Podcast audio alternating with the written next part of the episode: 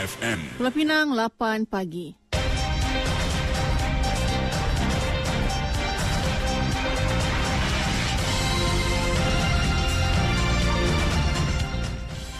Warta Mutiara bersama saya Zatulikmah Muhammad Noor. Assalamualaikum dan salam Malaysia Madani.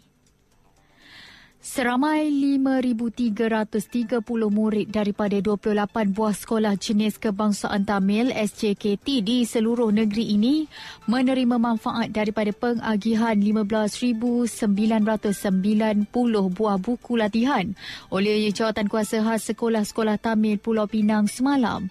Esko Perumahan dan Alam Sekitar Negeri Datuk Sri S. Sundaraju berkata, pengagihan itu melibatkan buku-buku latihan untuk subjek bahasa Tamil pemahaman, bahasa Tamil penulisan serta bahasa Tamil tata bahasa.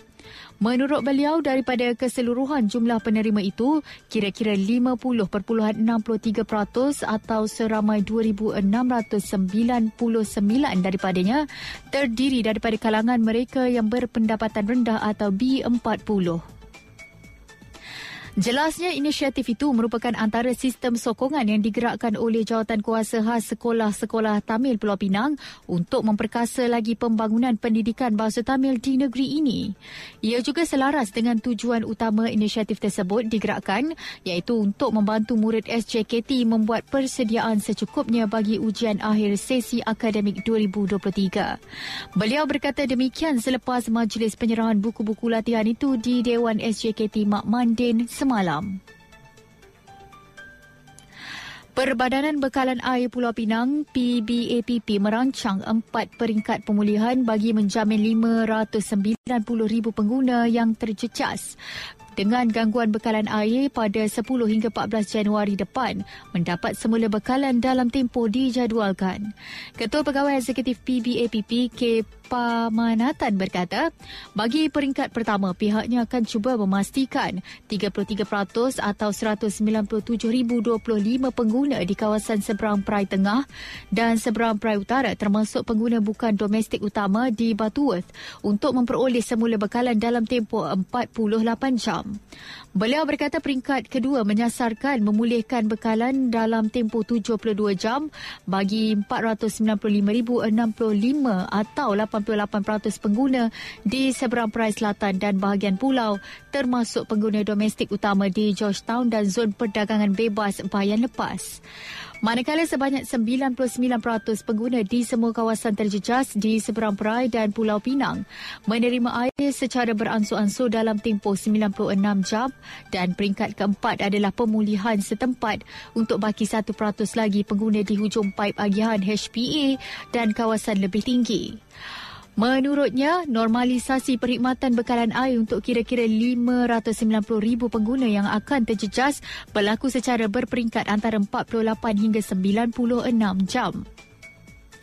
Beliau berkata jangkaan pemulihan dibuat dengan mengambil kira faktor berkaitan kedekatan pengguna dengan L R A Sungai dua, selain lokasi mereka yang berhampiran infrastruktur bekalan air utama seperti kolam air terawat dan rumah pam di Batu Kawan, Bukit Minyak, Bukit Dumba dan Bukit Gedong. Tiga ekor ikan lumba-lumba ditemukan mati terdampar di kawasan pantai Tanjung Bungah dan Batu Ferringhi tahun ini dipercayai akibat penggunaan pukat hanyut dengan saiz mata pukat melebihi dua puluh lima perpuluhan empat sentimeter.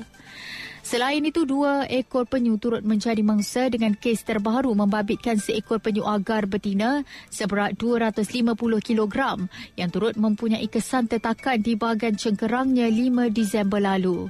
Pengarah Jabatan Perikanan Pulau Pinang Zarina Zainuddin berkata, pihaknya mengesyaki penyu itu tersangkut pada pukat dan kesan tertakan itu berkemungkinan berlaku ketika nelayan memotong pukat semasa proses melepaskannya ke laut. Beliau berkata penggunaan pukat hanyut melebihi saiz mata pukat dua puluh lima perpuluhan empat sentimeter dengan nilai sita, dengan nilai sitaan sebanyak enam belas ribu lima ratus ringgit terbabit adalah satu kesalahan di bawah peraturan-peraturan perikanan larangan cara menangkap ikan seribu sembilan ratus lapan puluh lima. Penggunaan pukat jenis ini dikuatiri memerangkap spesies terancam dan dilindungi di perairan Pulau Pinang seperti penyu dan ikan lumba-lumba.